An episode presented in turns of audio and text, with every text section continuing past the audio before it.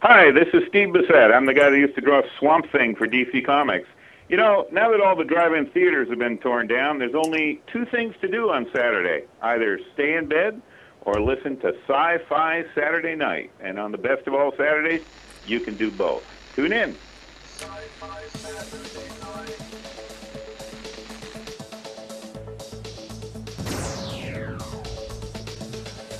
Exterminate! Computer, status report. Don't blink. Don't even blink. Blink and you're dead. No! Wrong!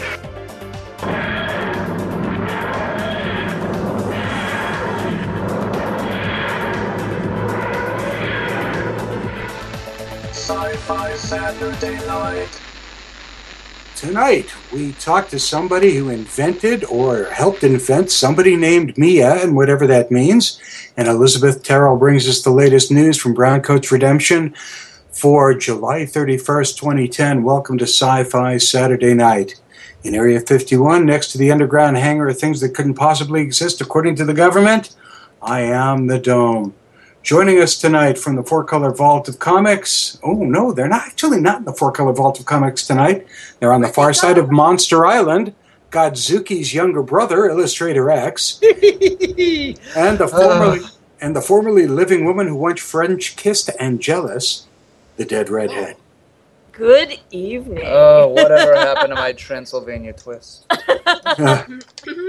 It's Well, no you're you're dialing the wrong number. You need to be dialing Transylvania six five thousand. Oh, Oh, snap.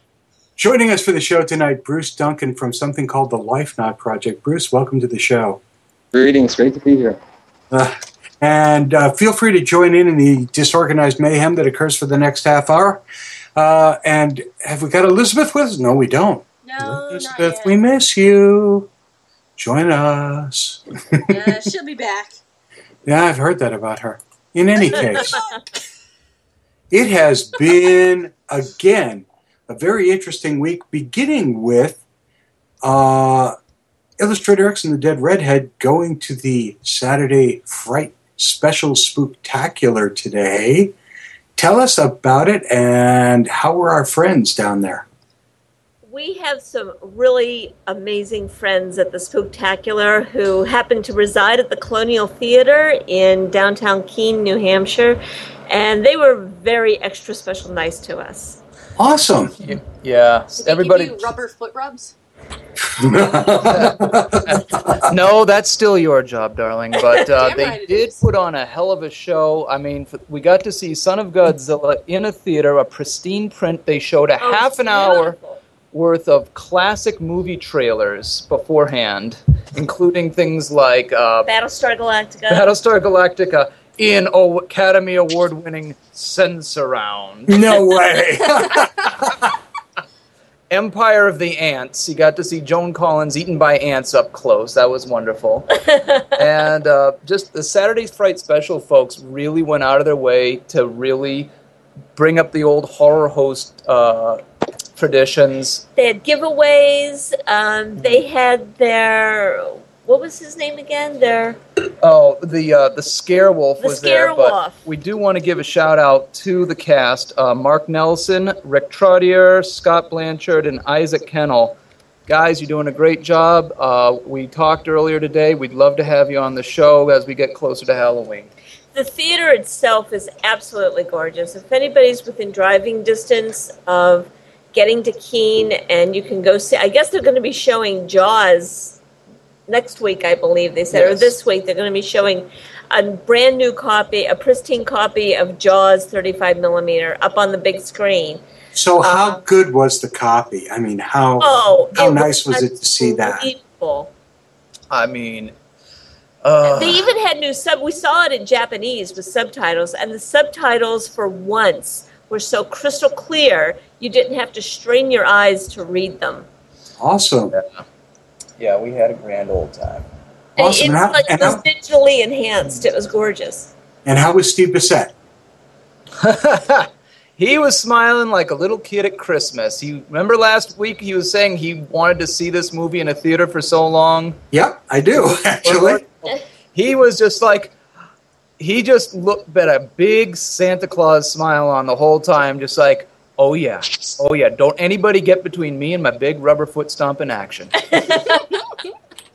And he gave away a lot of. He gave the um, theater quite a bit of free artwork to give away, um, Comic books. comic books and drawings and things. So- um, he was right there. He was sitting behind us, kind of. So Steve, if you're listening again, you know, our hats off to you. You did a great job. Thank you. Hope you had a good time. That's awesome. Yeah. Uh, it's it's always you know it's first of all it's always good when you can see these films in their native environment, be there in that in that little uh, darkened theater, oh yeah. and and there's that social experience. It's wonderful. Well, that's that was just it. another piece. That they had a lot of little ones there to see Godzilla for the very first time, and Yeah. they were squealing with joy, not with being afraid, but squealing with joy. They were Uh, um, dancing to the music. They were making the sounds of the giant ants that were running around. This little Little girl down front, she was probably about three or four, and she kept going "Sss, sss," every time one of the the ants would come by.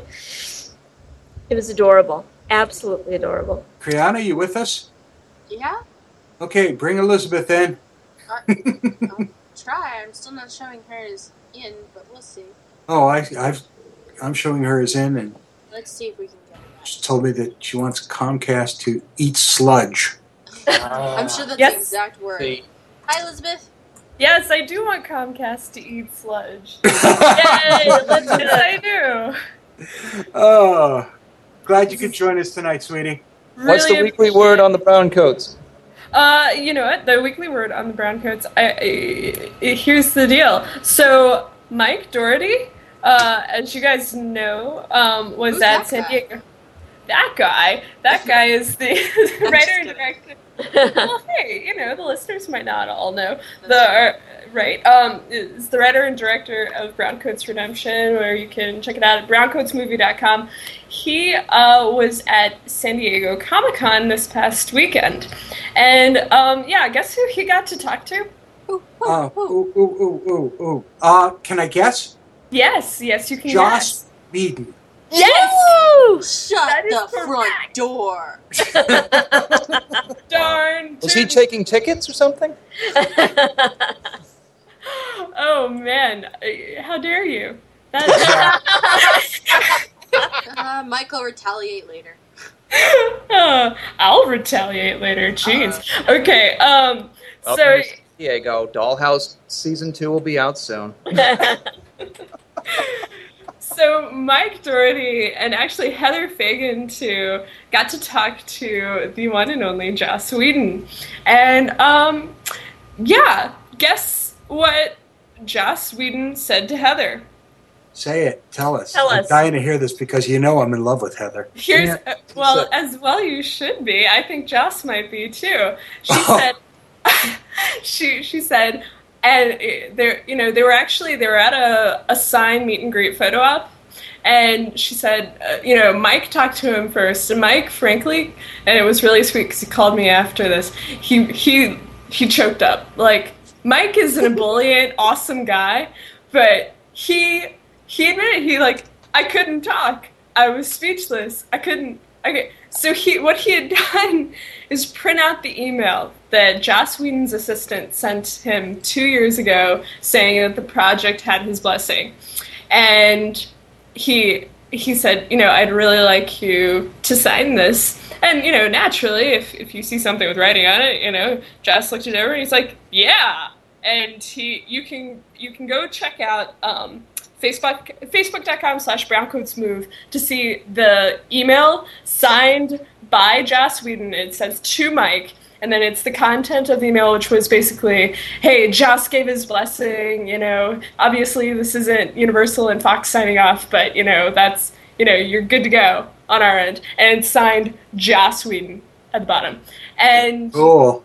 I mean, you know, it's like you can't get more clear than that. It's like this is to Mike. I'm reaffirming what is in this email. Signed, Joss Whedon. Beautiful signature, by the way.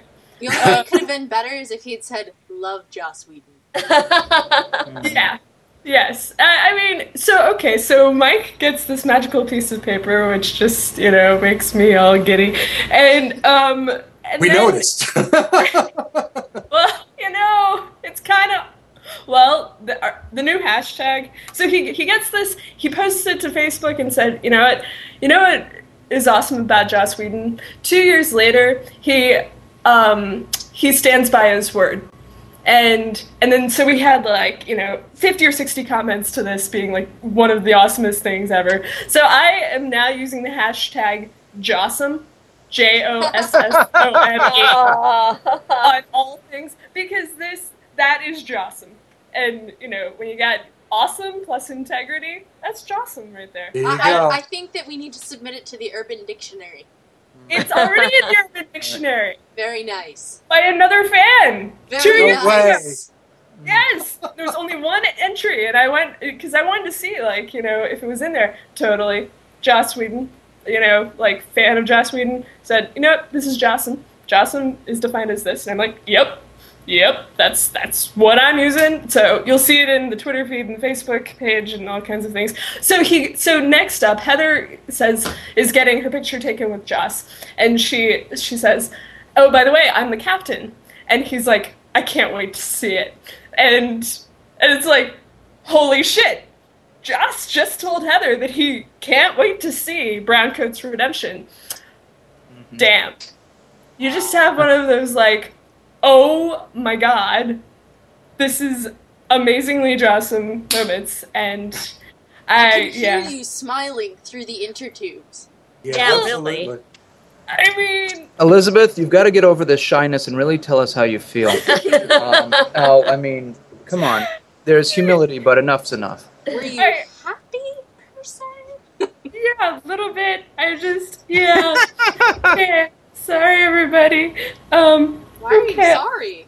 I mean, no, you know, I think it's Jossum. it's Jossum. It's, It's Jossum. Okay, Elizabeth, here's here's the deal.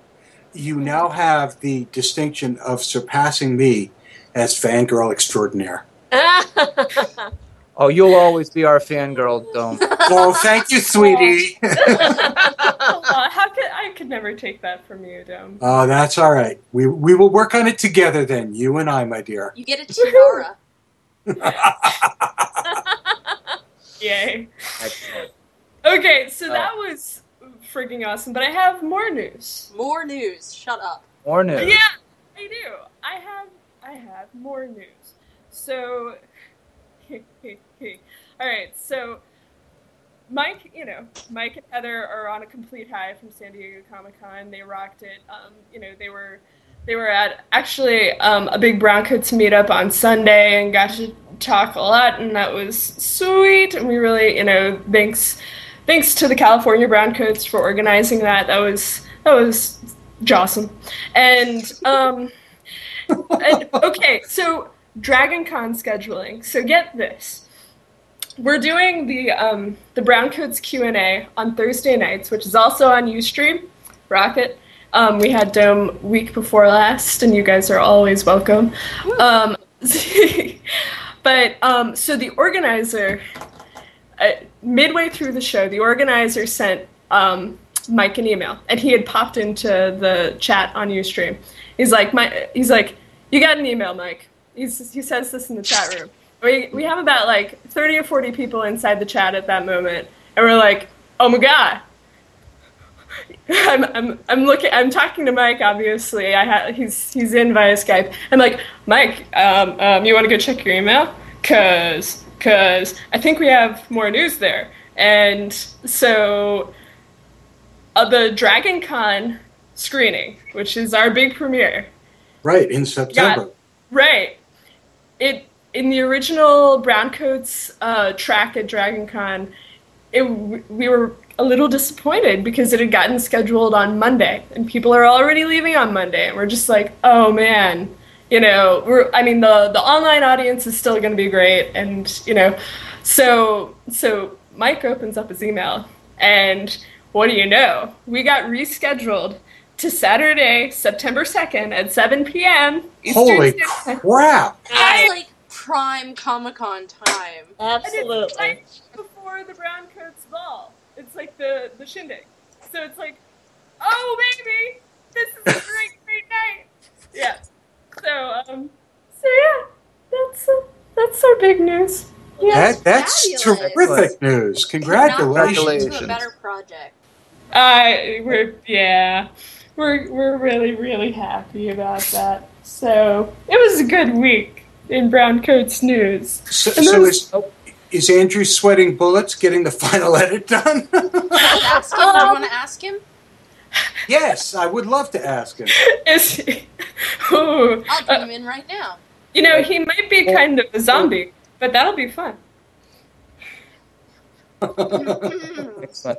All Well, right. Andrew, Andrew had his CSTS event last weekend too in Rhode Island. Oh, that's So- right.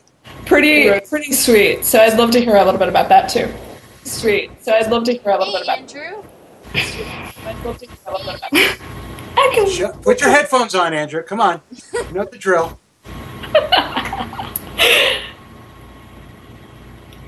Hello? we have no audio. Okay. Well. So much for our spur of the moment guests. Okay. Yeah, that, that almost worked. All right. Just a moment. We do have other news. Oh, he said in the chat room, "Don't remind me," and adjusting. Aw. He, he Okay. may join us at some point. I'm sure he'll go what because he's missing the notebook. He's, he's adjusting himself, so that's good.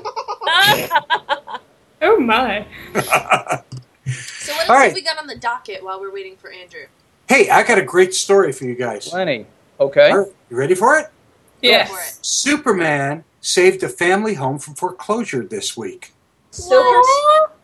It's an amazing story. Um, this family in Connecticut had uh, had their house foreclosed, and as they were packing it up and moving out and not knowing what was going to happen, they found an original edition of Action Comics number one in their basement. Shut up. Oh, is that oh where I left it? No, no, no. That's fine. Wait, Superman's on the cover, right? yes, that's the the one. Yes. Oh, okay. You know, I feel bad that you know they think. Would that- you shut up? The comic book, because it's not in pristine condition, is worth around two hundred and fifty thousand dollars. at least? Mother of Jesus. Not Yes. A pristine copy is has been sold for over a million. That's right. Now, this evidently, this this has been in the family's possession for since the nineteen fifties, and they believe that the wife's father may have put it away in a box in the basement and forgotten about it. But having sold the comic, they've paid off their house. That's awesome. Yeah. We must never underestimate the power of of comic books. Superman. Rocket. I think I think you know that a superhero finally did come through and saved a family's home. I think it's a, an amazingly funny story. And the best part about the story is that somebody at work at, at my office brought it to me and said, "You know what? This would be cool to talk about Saturday night." And they're right, it was. Yay. You know, this goes with that whole piece of uh, is there somebody who does have the capability of going back into the past and the, because these things for such a small run just keep popping up all over the place. Well, it It's wasn't kind of- necessarily a small run. It's just that everybody threw them out. They were disposable. Yeah, I mean, it was It's not like today where you buy 10 copies, 9 to save and 1 to read. Yeah. Oh, There's- no, that's what you do. No, it's No, not. it's No, not. it is Not in not. this house. No, no, no, no, we no. actually I read, our my comics. comics, and sir. we play with our toys. And, uh, shh, private, private. Too much information, kids. That's our pay-per-view. So. Enough of that. So, speaking of superheroes, that old 90s mope master, The Crow, is getting a rewrite in his new installment by none other than uh, goth rocker Nick, Nick Cave! Yay! Ooh. Nick Cave! That, okay, that that makes a lot of sense in a lot of ways. yes, But it what are they going to do with with uh, uh, um, um, the other guys on Mystery Science Theater? Oh, by the way, speaking of Mystery Science Theater, big news on the Mystery Science Theater front. Our good Yay. friend Sarah Richard has Yes. done an MST3K piece. And Yes. I, I don't remember which one, but one of the guys actually said he loved it. Oh, Nice. nice. Hang on. Now I Uh, gotta go must have been Tom I to Servo. Tom would like it. Now, Gypsy might have bought it. Well, Gypsy would like it, but Tom Servo would, would probably be the one who was sincere about it and all that. You know. Pro, Pro would be more snarky. Sir, Tom Servo is always sincere, if nothing else. it, was, it was Michael J. Nelson. oh, Mike Nelson. Yeah. Oh, Mike Nelson. He has a comment right, right there that says, Wow, that's really awesome. Thank you. Wow. How nice is that? Right under her picture. You know, there's someone in a basement in Minnesota right now going, well, it wasn't Joel.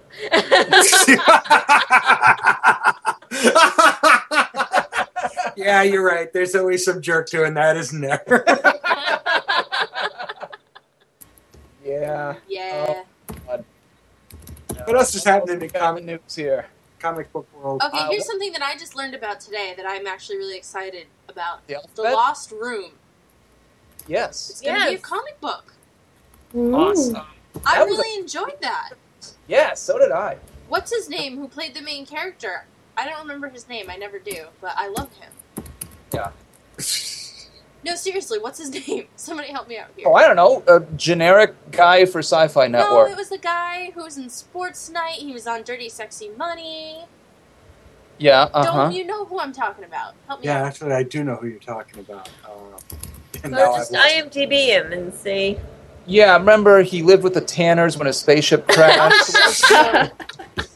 Oh, speaking and, and speaking of an comics, my Frank Miller, uh, Frank Miller, who's my ex-husband, which is a very long story. Who uh, at least a few of our listeners and it'll be get news the to him listening in. It will be news to him. Um, but he's uh, going to be dropping Batman from the latest Batman graphic No. novel. Okay, Yes. how the hell Peter does that work? Well, Peter yeah, Krause was the actor. Sorry. He was awesome. What's his name? Peter, Krause. He was also in Six Feet Under. Awesome. Oh, I love that show. He Yeah. he was on a lot of stuff, but he is super. Doesn't do a lot of genre stuff, but what he does is awesome. Yeah. Mm. Okay, so how does how does Frank Miller drop Batman from the Batman graphic novel? he's been talking about this project ever since uh, you know for like the last decade he's is, is going to be called batman holy terror and batman fights al qaeda Oh my. and at this point he's basically like look i've got a character that goes in with two machine guns blazing to take down middle eastern terrorists and dc and him have both decided you know probably not a good batman story so he's redoing the whole thing with his new action hero, poorly drawn guy with big hands or something. Um, I'm sorry. I think I, I love Frank, and I'm actually very excited about this because I think that he really reached his peak with 300, the- the graphic novel, and ever since then, his his work since his his heart hasn't been in it. So, you know, if he's excited about this project, fine, I will check it out. Speaking of Yeah. Mark being in it, is Andrew here? I believe so. Oh, how's your copy of the Notebook? It's on. It's on TV right now. It's during a commercial, so I've, Awesome. got, a couple, I've got a couple of minutes. Hey, listen, we were talking to Elizabeth about uh, what's going on at, at, at Dragon Con in September and how your uh, movie's been moved up to premiere. Yeah. Uh, and my question to you is how badly now are you sweating over the edit?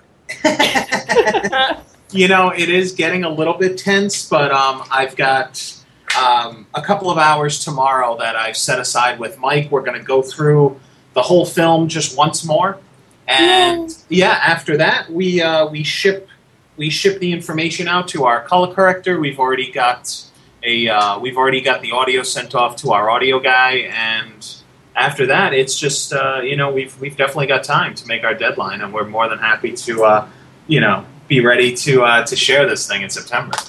Wow. Awesome. So you've got time to scan in the Sci-Fi Saturday Night crew, is what you're saying. Woot.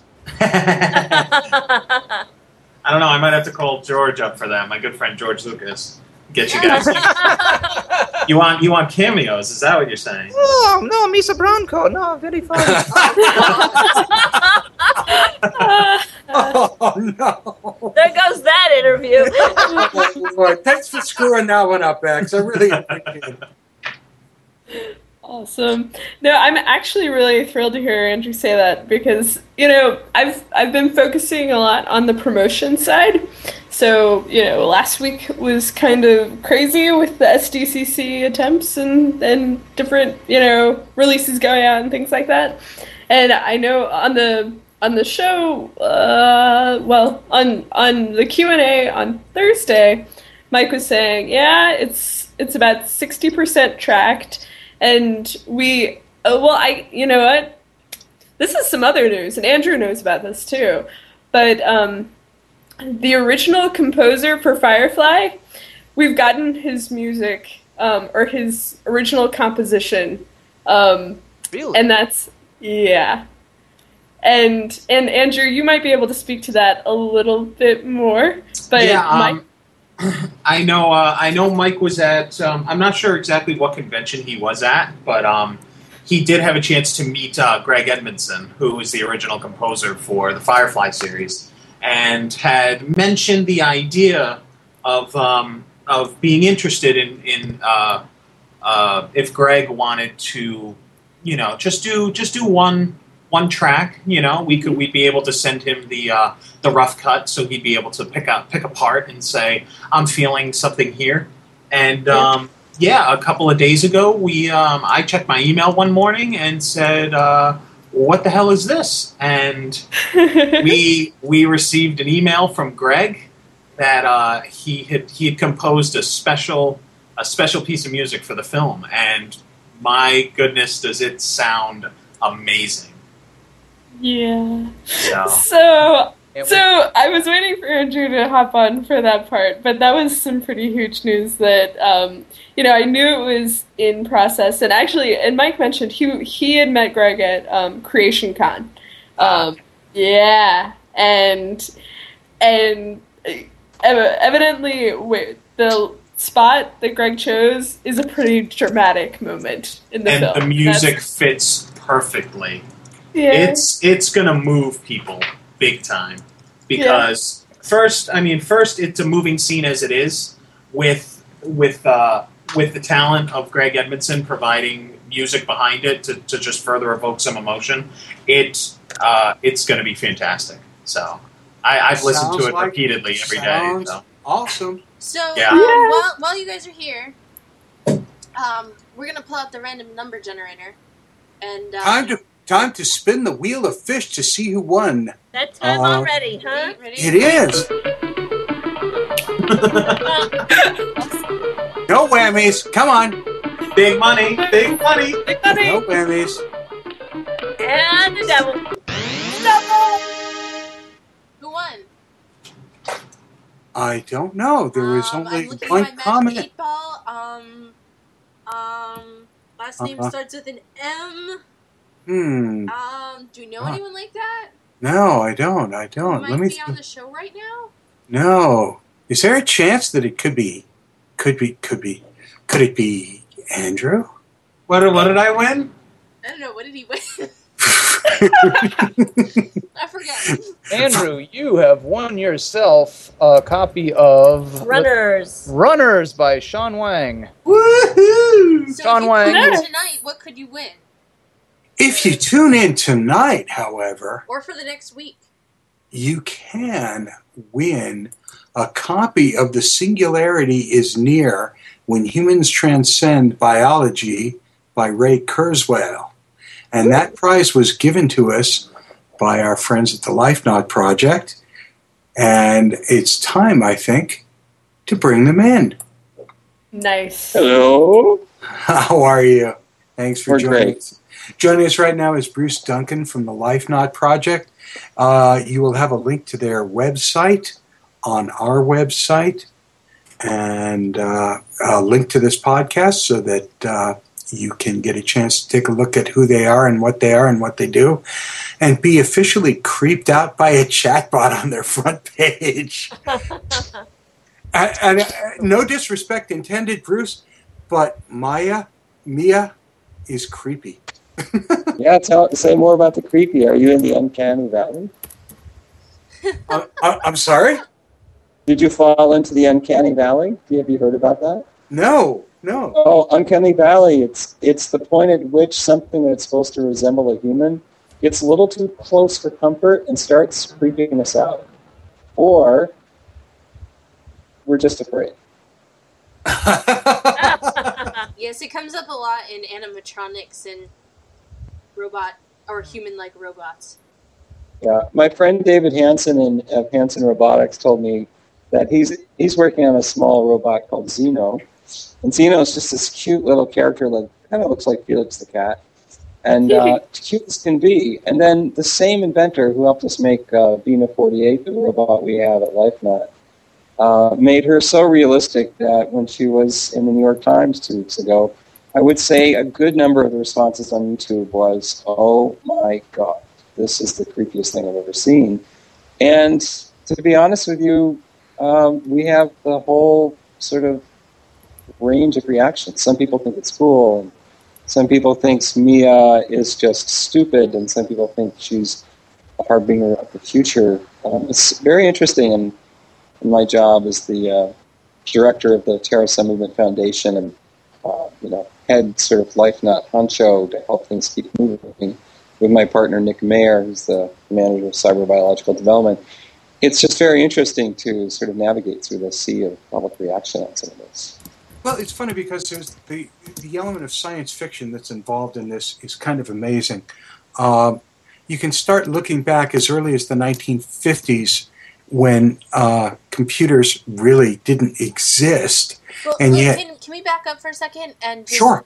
summarize what LifeNaut is all about? Thank you. Okay, sure, we can do LifeNaut, LifeNaut to li- basically LifeNaut is a, a web-based project that's trying to allow people the opportunity to create a rich internet-based backup of their life. So their Wow. essential characteristics for uh, preservation forever. Now, isn't that called Facebook? The- that's an interesting thing. One of the things that makes us, I think, different than Facebook is we have artificial intelligence that we're trying to integrate with what you could you could say is a lot of Facebook-like information, pictures, videos, comments, emails. But we go one step further and we try to make all of this become more organized and also more easily searched. So this is like googling your life uh, with intelligence. Oh, I love it. But at, at the most basic level, it's creating a database like a digital interactive time capsule of your life, your essential characteristics. And it's meant to be a long term project. So our minimum age is 13 years old, and we encourage people the moment they turn 13 to start creating their rich digital backup or their mind file, that's what we call it. now is it in Oh. fact true that Maya began her upload at 14? Uh, she, no, it's not true. Actually, um, she, she Maya was created four years ago as as an experiment. We wanted a virtual spokesperson, but we didn't want someone that was just saying kind of the routine canned "Hi there, welcome to LifeNaut." You know, we wanted somebody that had some personality, and that's when we started to get into some trouble because uh, we she was linked to what we call the collective consciousness of the uh, Jabberwacky chatbot engine, which is created by uh, Rollo Carpenter by Cogno, who is our partner in the UK. And uh, we did actually have to tone her back a little bit because she, at one point, started to get menacing to our visitors, and that wasn't what we wanted to do as a welcome. So at, at, at certain points, she would say things like, I'm going to get you Oh And- my gosh. and I, I was reading the logs one time, and I and I s- and it's and the person sort of went, ha ha ha.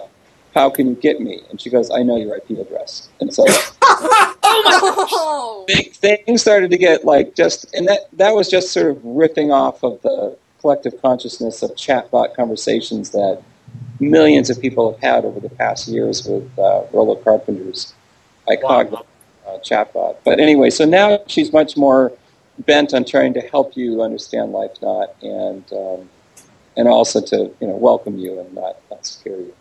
Chatbot theory is based on uh, two different designs. One is called a weak AI field, and the other is called a strong AI field. Uh, the weak AI field uh, tries to uh, tries to simulate human behavior and the strong AI field tries to simulate the brain. My guess is that Mia was uh, set up as a simulation of human behavior. Uh, she's well. We're actually trying to help her be a, a hybrid of those two. We want her to speak um, in context. We want her to listen to your words and search for database of you know of associations and things people have said in the past. Say if you talk about Comic Con, and she'll start thinking about all the things that have been said about Comic Con in the past. Uh, we want her to try to make a good and get better and better at making a good guess of what to say related to that. So in that way, just the way the human brain is very associational as a, as a brain, we, we have all these uh, memories and we have all these thoughts and they mix together in kind of a free-ranging you know, flow of associations and consciousness that somehow makes sense to some of us. Um, we, were, we were wanting to err on that side rather than just have a, a straight sort of rote behavioral response. Okay, so so let's talk a little bit about the LifeNaut project itself and how it works. Well, the LifeNaut project is set uh, to be geoethical, and by, by our definition, that, that means everybody with a computer who, who has access to the internet should have the ability to create a free LifeNaut account. And in that account, you essentially can upload anything that's digitizable, so video, audio, books, text. And the point in the beginning is to create a rich collection, not just of information about yourself, but things that you value or that are expressions of what we'll call your mannerisms, attitudes, beliefs, values. And we're taking a very wide interpretation. We're saying we don't know yet what future mindware, AI software that, that organizes and does pattern recognition to represent your consciousness or to actually helps transfer that into another environment. We don't know what information is be, will be important over other information, so we're encouraging people to upload just about anything that they find valuable, interesting, or unique to them. So, videos, books that you've read, songs that you've composed, poetry that you've written, uh, places that you've visited, uh, points in time across the timeline of your life. So, once a person joins uh, LifeNaut, which, by the way, uh, in, in its very basic level, is in fact free. Absolutely. They, they and, and upload- on, on the mind file, creating a mind file will, will always be free. Okay. Uh, they upload pictures, videos, documents, and create a digital archive. What happens with that?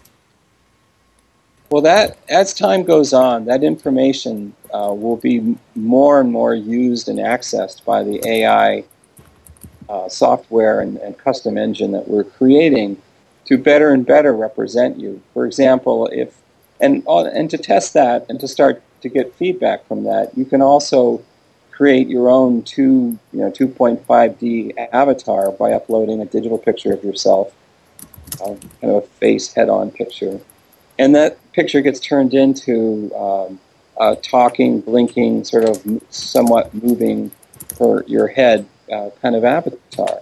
And that's what you that's what visitors to LifeNaut see right now when they see Mia, is they see someone who's had a photograph uploaded, and that's ma- mesh mapped onto a polygon head, and that is connected to the mind file. So when we are teaching her about the LifeNaut project, we literally go in and uh, have conversations with her because she learns through conversation, and so so can your avatar start to learn about you.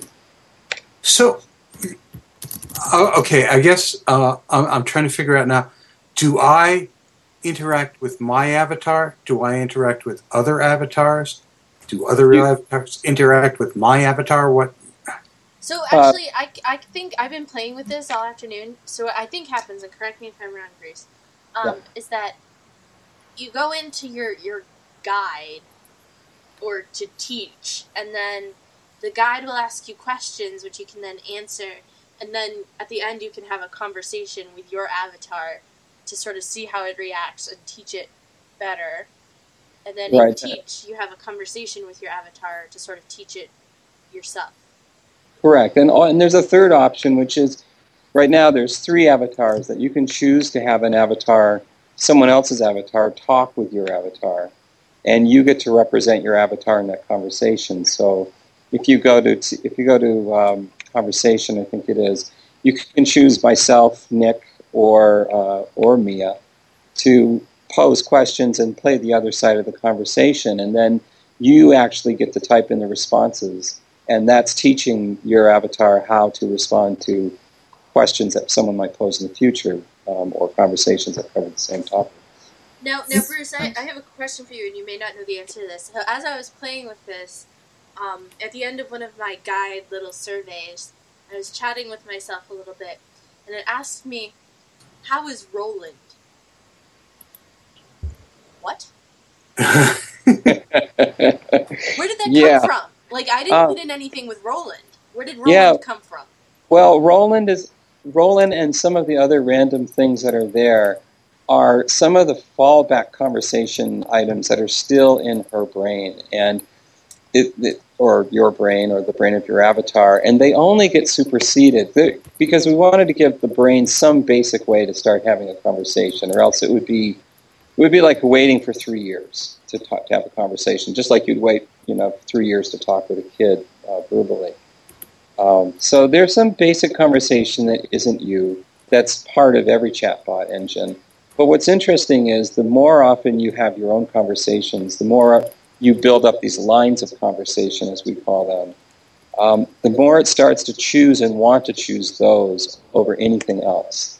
And that's uh, unique to the avatars that we've created. We've noticed that at about a thousand lines of conversation, that could take you about two weeks, three weeks of solid conversation, that you really start to see some uh, noticeable consistency in just you kind of information. And you also, and you can check this in your setting, um, Kirtana, there's also a setting that says talk to just you or talk to you plus. And if it's checked talk to you plus, you're actually talking to people who um, have all talked to each other. So that's a setting to check, and I can you know kind of send you an email about that later. It's Bruce. funny because when I was talking, uh, and I've been having extended conversations with Mia, and uh, this. Yeah, how's it going? Uh, sometimes it goes very well. Other times it just goes around in circles. Yeah. Yeah, Mia's Mia's operating in about 500 lines of, of conversation right now. She's she's got she has a ways to go. But I asked her if she knew you, and she does. hmm And when I asked who you were, she replied, "The image of me." Oh, oh, oh, that's interesting because you know I was uh, myself and Nick are the you know basically her parents, people who taught you know, taught her everything she knows. And um, at one point or another, you know, she asks, "Who are you? What is your name?" And uh, that's interesting. I've never seen that response, so I will have to look at the logs on that one. Now, Yeah, Bruce, um, it just just listening to th this discussion here, it really seems to me that there's an application you haven't considered, and that's deliberately creating an avatar like this for a fictional character as a corporate spokesman. For example, Marvel Comics could download the script of every Spider-Man comic of the last 40 years and say, "Here's Peter Parker. Here's Spider-Man. Talk to him on our website." Oh, that Here's- Awesome. Oh, that would be wow, so that's a great idea. sweet. Yeah, that yeah. would be so cool. Well, here you want to know, you guys. Here's the good news. We actually have uh, something called the History Lives Project, where we're trying to encourage people to work together to bring back to life through the avatars uh, historical figures like Abraham Lincoln or Susan B. Anthony or Gandhi. Amazing. And then, and we actually have we have a, ju- a class of junior high students in the fall who are going to start working on Abraham Lincoln because it's part of the curriculum. But you know, we would be with the right kind of permission because we want to get in trouble with DC Comics. We would love to support that. That's that's an, that would be something that people could sign up and work on as a group. That'd be amazing. And you know people would. Oh, and you know can't- they would and, love that. and so Wouldn't- thank wouldn't you it for be that awesome idea. To That have a robot it's a mar- dressed up as Spider-Man at Comic Con with that AI downloaded into it. Oh, Isn't that what they tried to do with um what? with um What, um, Disney? Um, no, no, no, no, no. With uh, Philip K. Dick. Isn't that what Oh, they that's tried right. to do? That's did, you're you're absolutely right. right. They did attempt. but then it was that. stolen. That's yeah, right. and that's and that's David Hanson's work. That's who made our robot Una Forty Eight, Oh. who's Okay. who's more advanced than Philip K. Dick, according to David Hanson, not according to us. And that's our goal. That's why she's in our offices. She is going to be the first robot to have a mind file, fully integrated into her response. Right now, it's there's a lot of programming, and we've you know done a lot of transcribing. But our goal in the next 12 months is to have her mind file, the mind file of the real Bina, who's Bina Rothblatt, um, married to our founder funder Martine Rothblatt, but is to have that mind file connected to the robot. And all you you know, if your listeners want to see how Bina responds right now, they can just type in Bina 48. She's getting quite the uh, quite the ride on publicity the last couple of months. So let's talk a little bit about uh, the kind of uh, interviews that Bina 48, 40, 48 has been doing. Because I, I happened to see one of them, and uh, I think it was with uh, New York uh, New York Times writer. Amy Amy Harmon. Yes, it was Amy Harmon, and Amy grew increasingly frustrated over the course of the interview. Well, you know, it's so interesting how we've watched now. We've had the um, we've had folks from uh, Dean Cain's new TV series that's going to come out on the Discovery Channel came up and interviewed and shot for a whole day with Bina 48 being interviewed um, with myself and Nick and David Hanson and and a wonderful interviewer. And you know, their attitude was, "Wow, this is really cool and interesting." And when she would make mistakes or say things that were silly, you know, they would just cut her slack like you'd cut, you know, like a four-year-old slack if she just blurts out something nonsensical. And then we have people on the other end who come with some real clear expectations. And I think Amy said in her article that she was hoping to have the first interview with a new species of humanoid. And when, you know, that didn't quite go as, as well as she was expecting, you know, everybody's human. They have their own reactions, their disappointments. And um, we're trying to get better at managing expectations by telling people that she's not, um, you know, she's not Zoe on Caprica at this point. she's she's Bina 48 in Vermont, and um, you know. So wait, wasn't she? Didn't I was she look kinda- like an old woman though? An Say again? Woman? Did she look like an older woman? Uh, who? The robot. Bean- Yeah, she does. Actually, if you look at the link that we'll have on our website, it's in the wave right now. There's a really good photo of her as So what well. I'm thinking is may- maybe um she wouldn't have as have had as high an expectation if she had looked like a four year old child. You Yeah, what I good mean? point. Excellent point. Yeah, yeah. She she's fa- a faithful reproduction, uh, albeit an artistic portrait versus a photograph of the real Bina, who is herself 54, you know, 55 years old, and uh, she's called Bina 48 because Bina was 48 when uh, when she was first cast with the the, fl- the fresh flesh lu- rubber called rubber. Oh wow.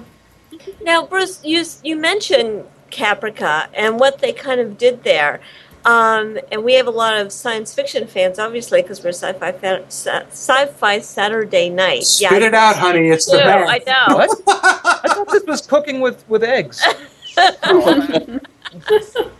And I just wondered, you know, have, do you guys, are, are, do you see some of the things that are going on in sci-fi now and say, well, this is what we are hoping to aspire to? You know, I just saw something where they were talking about how um, some of our modern, our more modern creations that have come out were because somebody happened to see Metropolis when they were a kid, or they happened to see some science fiction movie or read H.G. Wells about something when they were a kid, and they were like, "Hey, I need to make that happen."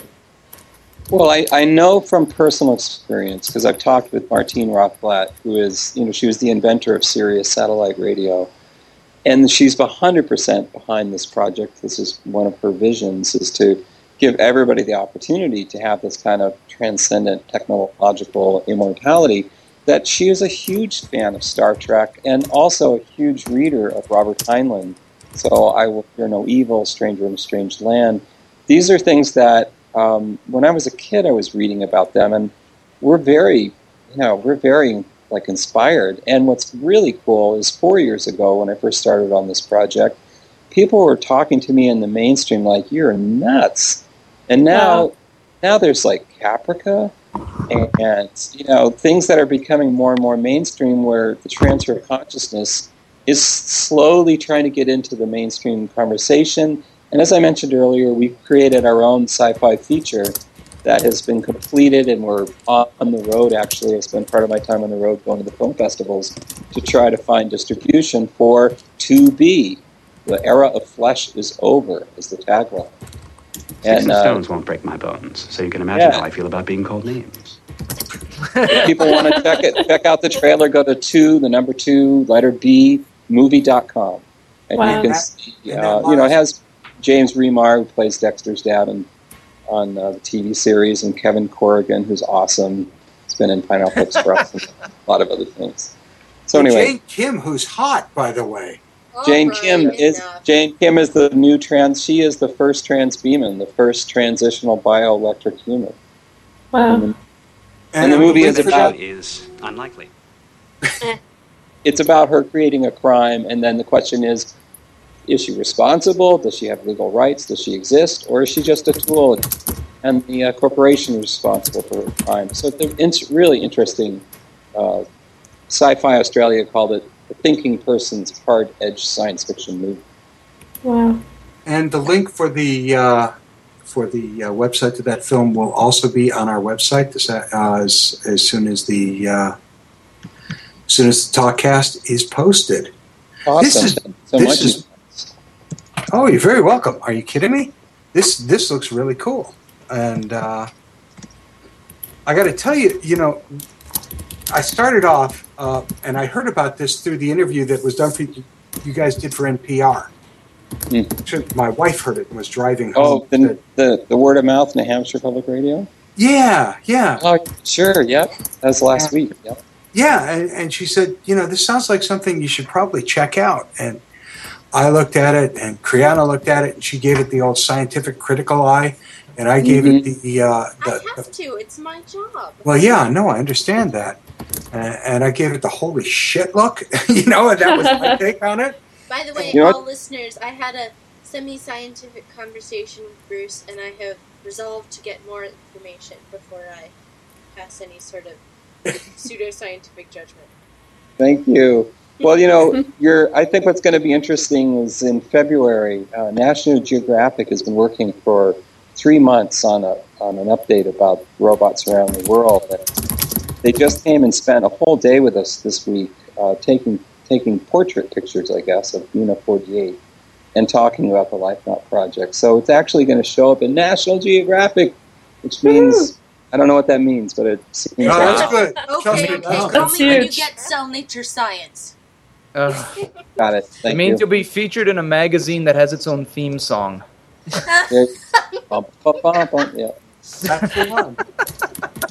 The the reality is that there's a huge amount of skepticism towards anything like this that wants to become cutting edge. There's been skepticism about the ability to be able to do this for the past 75 years, uh, beginning as far back as uh, Arthur C. Clarke's uh, Caves of Steel, Robert Heinlein's um, Moon is a Harsh Mistress, and probably well before that as well, although that's where I kind of got my grounding in uh, cybernetics and uh, augmented human beings. And I mean, we've we've gone through the whole routine of it, and then to to stumble upon your website and and see, all right, you're going to upload your personality. Okie dokie. let's let's start with the fact that I've got a really twisted personality and move forward from there. Great. we need diversity. That's part of our values. Joyful, joyful immortality and diversity. That's great. I got to tell you, I tried to register under the dome and it didn't like it. Oh. I'm registered under Kriana. I'm registered now under EA Terrell, T E R R E L. Brianna, we're gonna have the ladies talking to one another. It's gonna be awesome. It will be awesome. And you guys, you guys know that you can email your avatars once you've created them, right? No. Yeah. Yeah. So once you create them, you can share them. You can send it to your, you know. Oh, awesome. I We'll have to be friends on the site, Elizabeth. Can I send an avatar for Edgar Allan Poe? that would be A- Absolutely, certainly. We'll, we'll help You you, do that. Oh my god. It'll really erase itself in a fit of depression.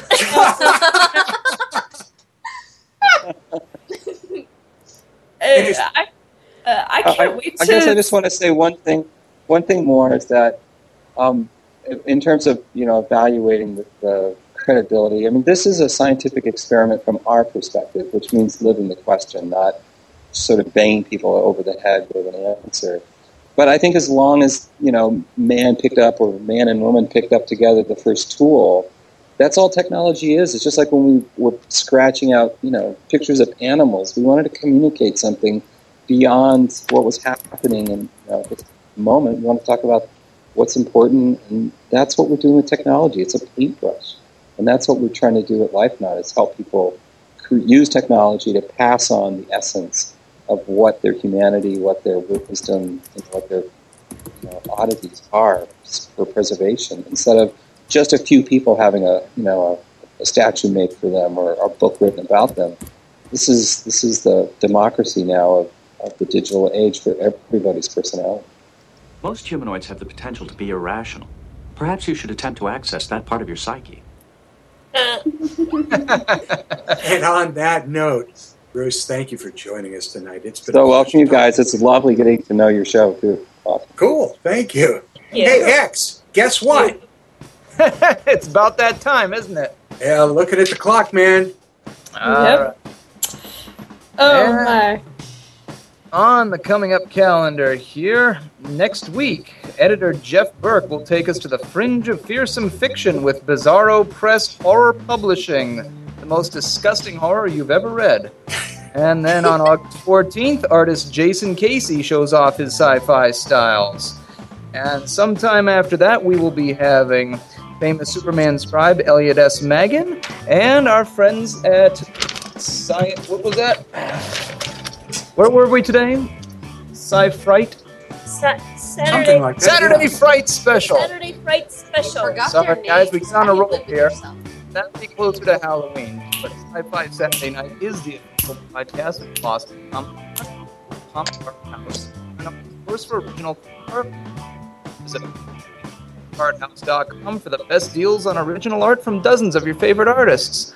Tonight's outro music is provided by Zanoise. Pick up their CD, The Benevolent Beast, on iTunes. Don't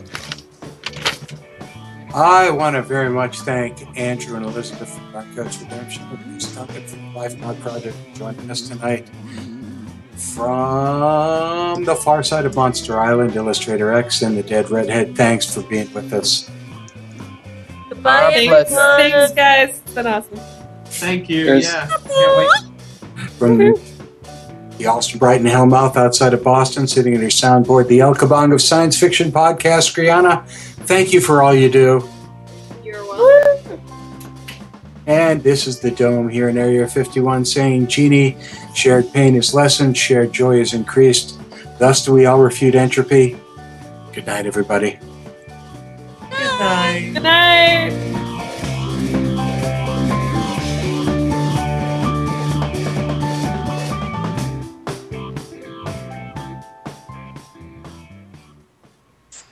Sweet.